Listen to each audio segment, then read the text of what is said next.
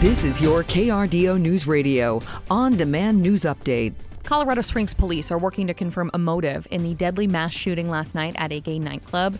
There were so many victims that ambulances had to transport two to three victims at a time to rush them to area hospitals. First responders discovering at least five people dead at Club Q and more than a dozen injured. LGBTQ plus community leaders are calling it a hate crime. Retired CSPD officer turned church deacon Reverend Gary Darris came to the scene to offer support. We don't see each other as humans. We don't see each other as uh, brothers and sisters. We see each other as uh, enemies. Suspect Anderson Lee Aldrich, age 22, is in custody. Authorities would not comment on any prior investigations he was a part of. In an effort to retain more nurses, Centura Health is offering $30,000 in signing bonuses to nurses who are willing to work overnight. Centura Health is searching for more nurses, particularly those who are willing to work that graveyard shift. The Colorado based health organization, which has local facilities like Penrose Hospital and St. Francis Health Services in Colorado Springs, encompasses 21,000 healthcare professionals across Colorado and western Kansas. If a nurse is a rehire, they must have been part of the Centura Health organization for more than six months. Pine Creek advances to 5A state semifinals. It's their first year as a 5A team, and Pine Creek is wasting no time becoming a state power. The Eagles dominated from start to finish and had an impressive 24 win over Grandview in the 5A quarterfinal. Mason Miller scored three touchdowns, and the defense was relentless. Pine Creek will face Power Cherry Creek for a trip to the 5A championship game.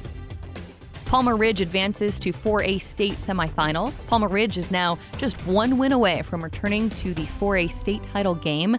The Bears rallied for a 21 14 deficit and then knocked off Vista Ridge 35 21 to advance to the state semifinal. Palmer Ridge will face Loveland in a rematch of the 2024 A title game. We will have all your coverage on KRDO News Radio and on KRDO.com.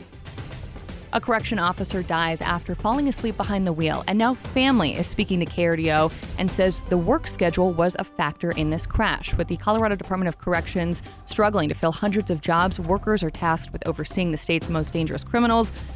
They're putting in more and more overtime hours. 13 Investigates found the number of vacancies for correction officers in the state of Colorado more than quintupled from June of 2021 to June of 2022.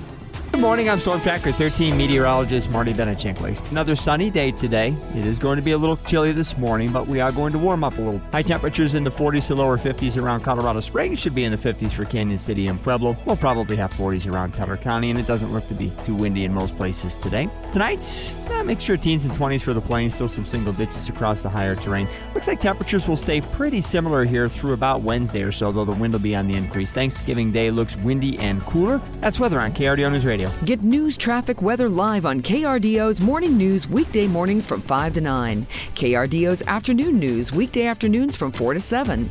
On KRDO News Radio or anytime at KRDO.com.